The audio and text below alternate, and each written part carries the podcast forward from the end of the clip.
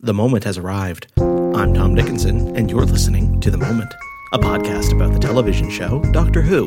A podcast is like a radio show on the internet, and a television show is like a radio show with moving pictures. Each week on The Moment, I talk to a different Doctor Who fan and I ask them to tell me about a moment of their choice. It could be anything from the show's history, maybe a moment they think is really interesting, or a moment that was really special to them personally. Sometimes, though, it can be a moment that they find kind of frustrating.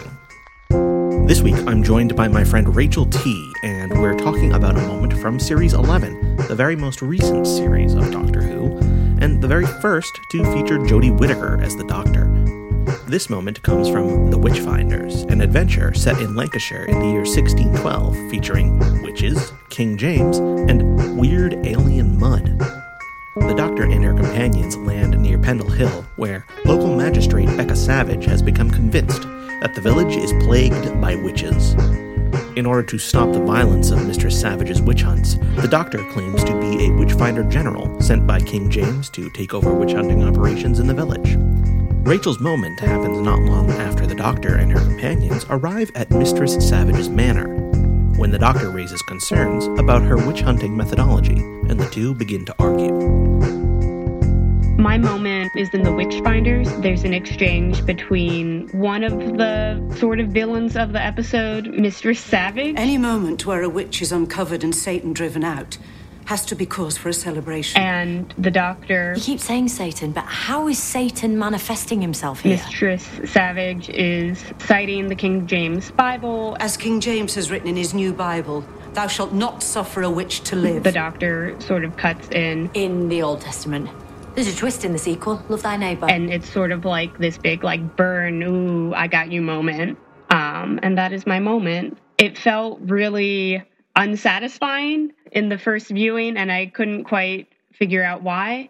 I kept coming back to it because I think that was the turning point in this episode where they went from this is an episode about witch hunting and religion and that was where the episode sort of turned it to be this is more about King James and gender and how King James, who is about to enter in the next like 30 seconds, King James is gonna interact with the doctor. You may prostrate yourselves before me, God's chosen ruler and Satan's greatest foe. And the doctor's new gender. And I sort of would have liked if they had stuck more to the religion aspect of the episode, which they just didn't do. For me, part of that is that I'm Jewish and I would really like maybe if Doctor Who would have more Jewish characters because it feels like a very Jewish show in premise, but there's just not a lot that actually comes through. And a lot of what I have to do is read into moments like this. And reading into moments like this, it's very disappointing. The doctor is not meaning to be anti Semitic in this moment, but a lot of times Christians can use the angry, fearful, vengeful Old Testament God to sort of show that, well, now we have the New Testament and forgiveness and love, and everything is better in the New Testament without really meaning to say, but sort of implicitly saying, well, that's what the Jews are following, the Old Testament. So it's just something that I want the doctor not to have said, uh, but she said it. and I have to deal with it. Yeah, so that is a lot you're you're laying out there. Honestly, yep. yeah. I was raised Catholic, mm-hmm. and the notion that New Testament God is the good one mm-hmm. is definitely something that I carried with me. And hearing the doctor say that was was I think it was the first time it had really occurred to me that oh wait a second, no, that's coming from a deeply Christian bias, mm-hmm. whereas the doctor's an alien and is not from a Christian society. So it's very curious that she would have that. I do think, especially trying to understand it in universe with the doctor is particularly confusing because the doctor is not Christian, but is written to have like a deep knowledge of England mm-hmm. and is written sort of to have a comfortable understanding with like Christian traditions. And so for the doctor in this moment to have no idea or anything about like King James' deep fascination and fear of witches is really confusing in universe. And I think someone who is not so versed in the kind of Christian God language that assumes things about the Old Testament, it wouldn't even occur to them. And I don't think that's the doctor, but that's how she's being written in the moment there. And I think that just unintentionally happens quite a bit. Another thing you mentioned that I'm curious about is you just said something like the Doctor Who seems to have a very Jewish premise. Is that what you said? Yeah. I'm very curious to know what you mean by that. this isn't of my own like original thinking. I, I, have seen sort of floating around different other Jewish people sort of having noticed this before. But again, as like someone who has to read in a lot of the time the Jewish stories that I would like to see, it does feel like. Have you ever thought what it's like to be wanderers in the fourth dimension? The doctor. Have you?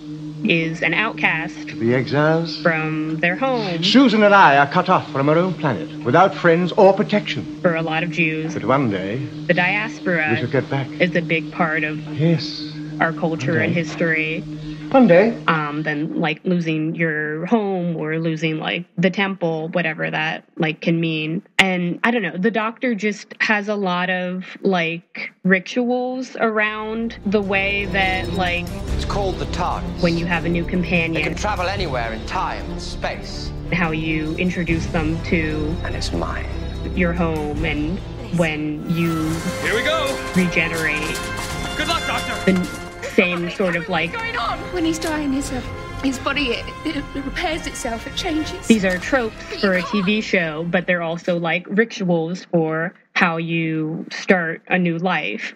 And it's just strikes me as very Jewish. A lot of a lot of these things. Did you know that Doctor Who was created by a Jewish man and that the original showrunner was a Jewish woman? I did not know these things. Sidney Newman. The idea of Doctor Who was a senile old man who had escaped from a distant planet in a spaceship. Is usually credited as the creator, and I think rightly so, was a, a Jewish Canadian man, you know, working in UK television. And um, Verity Lambert, who he hired to produce it, was. Uh, and he phoned me and, and asked me, Verity, what do you know about children? And I said, no, absolutely nothing at all, as a matter of fact.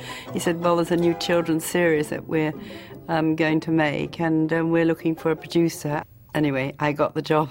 you know, a pretty young Jewish woman who was one of the very first women to have such a senior role on a television program at the BBC. Yeah. So it was it was kind of interesting to hear you say that because despite that, I can think of very few examples of explicitly Jewish characters in Doctor Who, the new series or the classic series. That's really exciting. I did not know that. And it's exciting as it is, like, also disappointing in, I imagine, like an alternate universe of like what could have been if there were actively Jewish characters uh, in Doctor Who from the beginning. It also makes me think of the Superman comics, mm. and that also was created by a Jewish writer. But Superman is like all American, and the sort of Jewish influences are sort of not made explicit even though there's a lot of connections to like the Moses story and Superman. Yeah, uh, if you haven't seen it, I would actually recommend around the time of Doctor Who's 50th anniversary, there was like a TV movie made about the creation of Doctor Who, an adventure in space and time, and it's really interesting. It has, you know, Sidney Newman and Verity Lambert as characters. Verity Sidney. What? Sidney. Sidney. Hello, stranger. And also, the first ever director on the show was a, a young gay South Asian man. It's it's like kind of an astonishing amount of diversity in senior positions behind the scenes, which did not really translate to a lot of representation on screen. I think that's neat also that I think a lot about the stories of creators that no one told. And I, I don't know how many of the people were still living when they created that, but I think that's amazing that it exists and maybe they were able to talk to some of the like people still living. Yeah, yeah, uh, I know they definitely did. Like Waris Hussein, the director um, I mentioned, he he definitely like you know met with the guy who played him, and and there's like photos of them together. Yeah.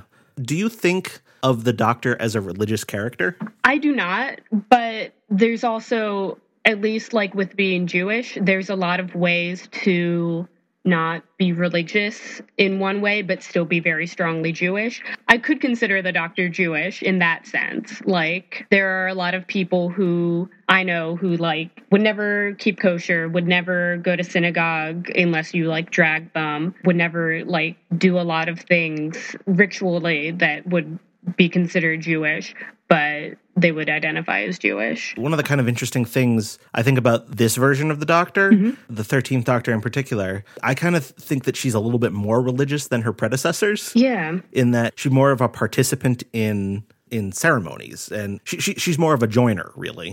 Yeah, I definitely see that too. Like there is much more of a like not not only like understanding but like willingness to understand that this doctor has of like social customs and You're a doctor, right? yes, That's respectable. like officiating You could marry us. a wedding at one ridiculous. point. I suppose I could. No, doctor. I haven't officiated a wedding since Einstein's. His parents didn't approve either. But also like actually wanting to go over to one of the companions like houses and meet her family. Yeah. Do you want to come for tea at mine? Definitely.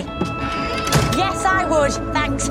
I love tea. Tea at Yaz's, amazing. Wanting to do that as opposed to being You Come in. We're all going for tea at Yaz's. tricked or dragged or unwillingly forced to do that, wanting to be around people and communities. Yeah, she attends a funeral in in the first episode and um Yeah. So even though they're gone from the world, they're never gone from me. and then in a later episode, the Tsuranga conundrum, the character Eve Cicero dies and there's a little funeral for her at the end and the doctor May the saints of all the stars and constellations bring you hope. says the prayer along with them. As they they guide guide you you out out of of the the dark dark and into into the the light. light. It's it's kind of interesting because I think I think there's been a real change in the way Doctor Who has tried to represent people with this particular most recent season, but clearly you feel like it, it falls short. Um, in in this moment, yeah, I, I don't think that was what the emphasis was meant to be in this moment. Yeah.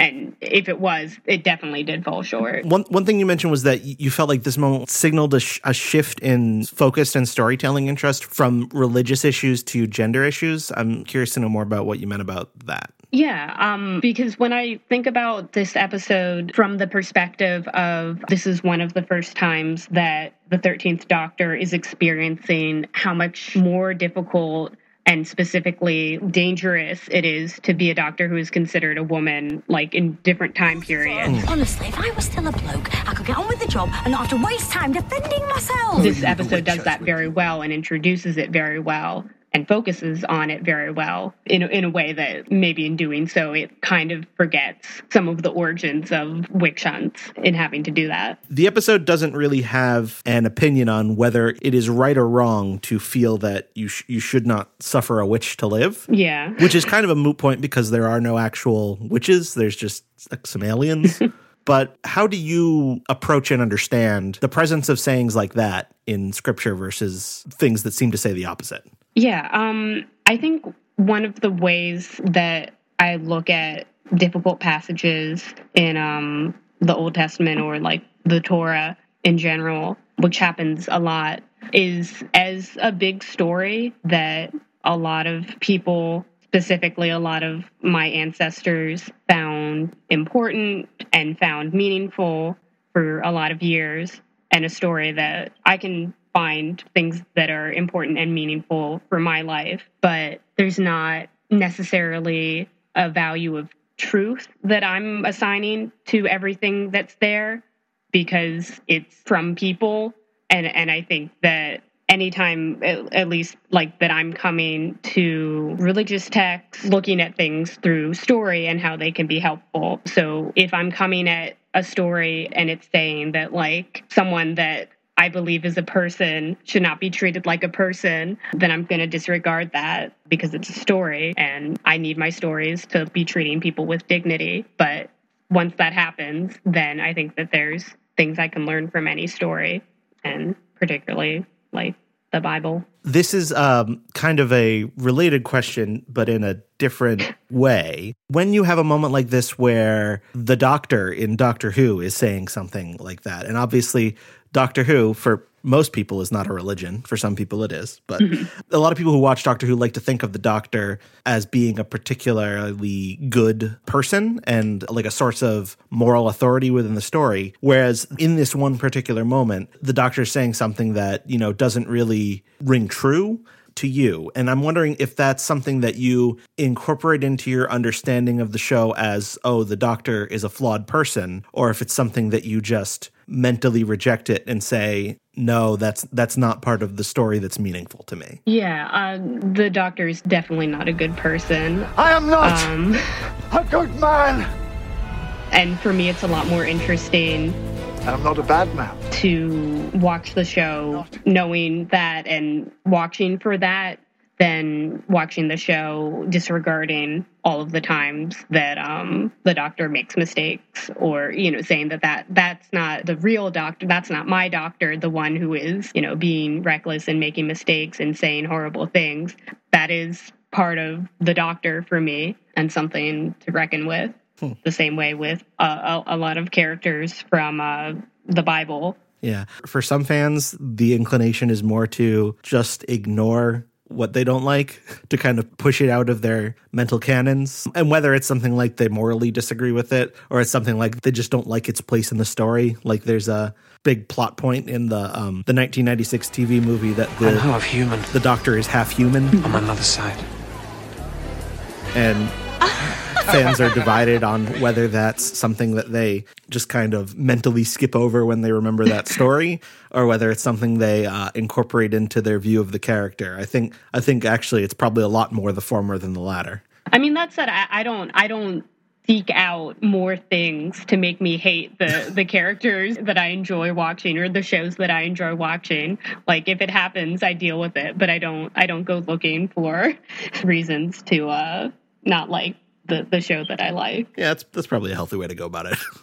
Do you know much about the origin and context of the particular Bible quotes that are cited in this little exchange? A little bit. Word on the street is that um, love thy neighbor quote from Jesus is Jesus referencing an earlier part of the Old Testament.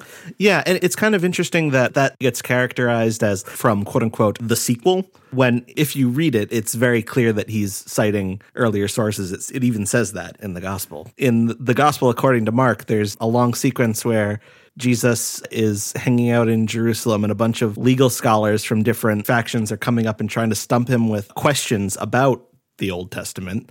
And one of them asks him, What's the most important commandment? And then he says, You know, the most important one is love the Lord with all your heart and soul and mind and strength, which is Deuteronomy. And he says, The second most important is and this is from Leviticus, which is uh, love your neighbor as yourself. And the uh, teacher asked him, is like, hey, good answer. And Jesus is like, yeah. And they kind of have a rhetorical high five. And then, like, no one wants to talk after that. That was a Jesus, like, mic drop moment. Basically. And just everyone was stunned silent. Um, what do you think of the character of King James? Forgive the mask. I have enemies everywhere and have to travel incognito. Also, I rather like the drama. I still don't feel like enough historical background to know how I feel. Like, I've taken a Renaissance drama class, I've got some historical background on King James, but I just, in this episode at least, I feel like King James functions as just a force of power. And sometimes that force of power can be an ally and maybe you want that force on your side, but there's always like the darkness to that force of power. And even in like what I think are meant to be sympathetic moments in this episode between the doctor and King James, the doctor is like tied up and about to like be tried as a witch, but they're trying to have like a meaningful conversation that just don't don't do it for me because he's like a historical figure and you can't meaningfully like change the facts about King James and the hate he has caused in the world and death he has caused while alive. So it's really hard like no matter how wonderfully Alan Cumming can like portray that just as a historical figure, uh he's never going to be like my favorite. I feel like that's kind of a common problem in Doctor Who. a really good other example of that might be like Doctor Winston Churchill. Is it you? Uh, Winston, my old friend. Who is super good friends with the 11th Doctor, but isn't really a very good person in the real world. He's just kind of played for a combination of laughs and sympathy more than like historical accuracy or reckoning with what he really did or didn't do. Yeah, I, I do think at least for King James, there was a slight amount of reckoning. If it didn't exactly stick, there was at least an attempt made, um, an acknowledgement of that. You wear it like a hero, even though you're killing and scapegoating and stirring up hate. I still find it wild that the doctor was oblivious to if there's a witch hunt going on and King James is mentioned and King James's demonology book on how to hunt witches is shown in this person's office that's saying like Which is why we've come to help you fix your problems without killing anyone. That's what King James would want. King James would have wanted you to love your neighbor and forget about this witch hunt business is going to be an effective argument. I'm curious to know if you think she even really means what she's saying. I, I don't think it would work if it's. I mean, where's the twist? Where's the joke? I know that King James is about to barge through these doors, so I'm going to set up like an ironic punchline when I say how, you know, against witch hunting he would be, and he's going to come in and tell us to like ramp up the witch hunt maybe that's like maybe more of a darker sense of humor than I've seen from the 13th Doctor. Well, I mean, maybe she's just kind of trying to. Um, there's a kind of argument that happens in contemporary politics and stuff on the internet right. where it's kind of accepted as sort of a background premise of the discussion that we all believe in Christianity and we all want to be like Jesus. Mm-hmm. You know, quote mining, well, Jesus says this, therefore he doesn't want gay marriage to exist or or that the Bible says this, so trans women shouldn't be allowed to go into certain bathrooms or what have you. And then the other side of that argument sometimes trots out, well, actually no, there are these other things where it's like love your neighbor as yourself. And you know if you read the story of the gospels jesus is on the side of the oppressed. And it's not always because the people who are employing those arguments are like Christians, even though in many cases they are, but it's more like, well, this is the kind of accepted framing for this debate. So let's have the debate within this framing. Am I I'm kind of rambling yeah, there, but no, that that that makes sense. Before you can even have the conversation of, you know, this is a bad thing to be homophobic or to, you know, say that gay people shouldn't exist, having to have that conversation through religious talk before you can even get there. I see that happen. And I feel like I've had to know a lot more about Jesus's life and catchphrases than I ever would have wanted to in order to feel like I can engage with some arguments. Just because in America, that is sort of the like invisible framework for a lot of conversations. Yeah. Another kind of example of the doctor just going into a situation and kind of accepting the background ideology and then trying to work within that is like Kerblam, where it's like there's this capitalist hellscape. Like the slogan says, real people need real jobs. Well, it gives us purpose, right? People have these miserable jobs, but they're lucky just to have jobs. And the entire discussion about what's good and what's bad in that situation happens within this very narrow window of Amazon capitalist thought. Can't let the systems take control. The systems aren't the problem. How people use and exploit the system. That's the problem. So I'm kind of trying to figure that out myself as to how I think about this doctor because there's so many like good trends of like inclusion and openness to humanity and just general compassion. But I, I'm also finding the opposite sometimes happens. Yeah, that is an interesting thing to bring up because I haven't in this season thought so much about like what are the 13th doctor's sort of like flaws or blind spots and it may be in wanting to like be so involved um, and be so connected to people. There is a certain amount that people have to do but that the doctor is sometimes doing of just like i'm just not going to question this or i'm going to work within this framework even when it's not always going to be the best way to handle things. I do kind of want to ask what are your thoughts on this season as opposed to previous seasons. I, I really enjoy the switch from Steven Moffat. Episodes are much calmer. Rory, listen, she's not dead. And well, she is dead, but it's not the end of the world. There is not. Well, it is the end of the world. Actually, it's the end of the universe. Oh no! Big conspiracy, big mystery. It's a long story, Doctor. It can't be told. It has to be lived. No sneak previews. feeling that you can't Well- make up your mind Except for this one. about an episode until you've seen You'll see me again quite every soon. single episode in this season. when the Pandorica opens. the way I watch Doctor Who, that is very good for me because I just enjoy being able to have a good time with the Doctor and however many companions want to come along and whatever place they want to go to in whatever setting for whatever time they want to in that episode. Travel hopefully. The universe will surprise you. Constantly.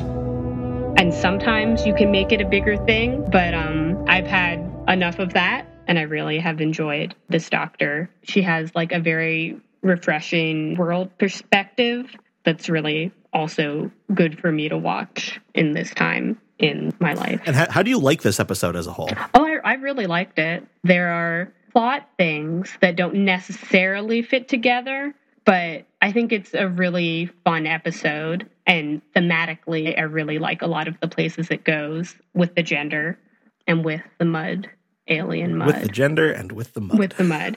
As an episode, it's sort of placed in a vessel that doesn't always work, but the slime within the vessel works all the time. And I enjoy that slime, that mud slime. And on that note, we bring this episode of The Moment to a close. Thank you very much to my good friend Rachel T, who you can find on Twitter at RTPuppyDog. That's the letter R, then the letter T, then the word puppy, then the word dog. You can find all kinds of good stuff over at themomentpod.com, from show notes to past episodes to, well, those are the main things you can find there. So head on over there sometime. You can follow the show on Twitter at The Moment Pod, and you can support the show over at patreon.com slash The Moment Pod. And thanks to those of you who are already doing that, and to those of you who have given the show a warm welcome back into your homes and into your hearts and into your podcast apps. It really does mean a lot. I'm Tom Dickinson, and I'll be back in a moment.